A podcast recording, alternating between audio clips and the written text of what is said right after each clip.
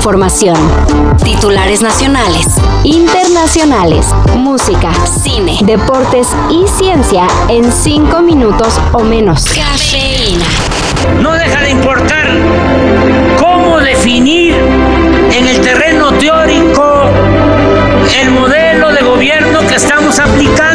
La relación México-Perú se está poniendo fea y pinta para empeorar.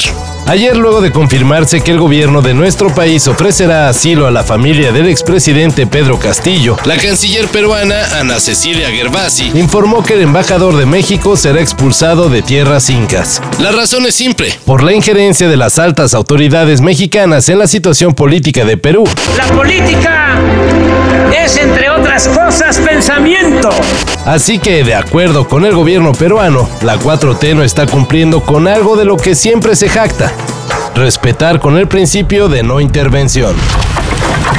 Y si la política exterior del gobierno de AMLO está mal, la de interior no pasa su mejor tiempo.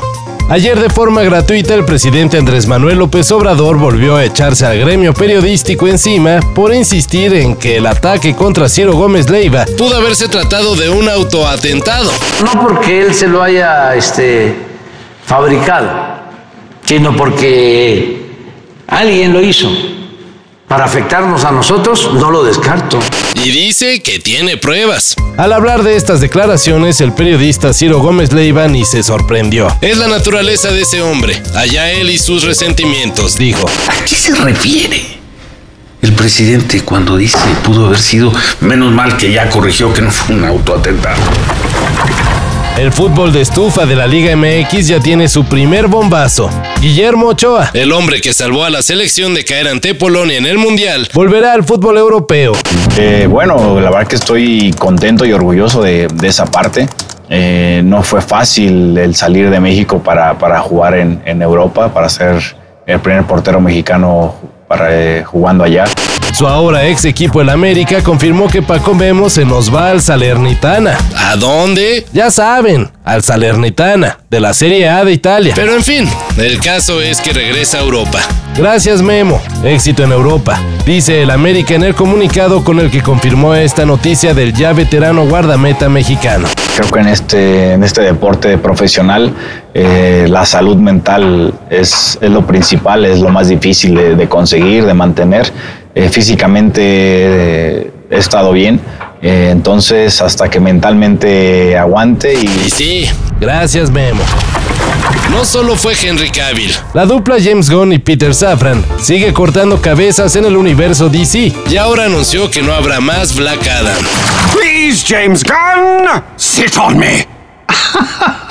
Well, Mr. Face, what would you say to a job on set as the director's chair? God, you look like a pile of shit, but you feel like a pile of clouds. Apenas hace unos meses inició la franquicia del antihéroe al que dio vida Dwayne Johnson. Pero los encargados de la dirección de DC Studios ya anunciaron que no habrá más. Al menos no por ahora. Estas decisiones tomadas por James y el liderazgo de DC representan su visión de DCU a través de su lente creativa. Explicó The Rock en el comunicado en el que aclaró que su compañía productora, Seven Box, colaborará con DC Studios. Si es que más adelante, Gon y Safran deciden retomar a Black Adam. O sea que no está cerrada la puerta para una reaparición del super antihéroe. Y como ya es tradición, las autoridades consentirán a los mensos que manejan y conducen.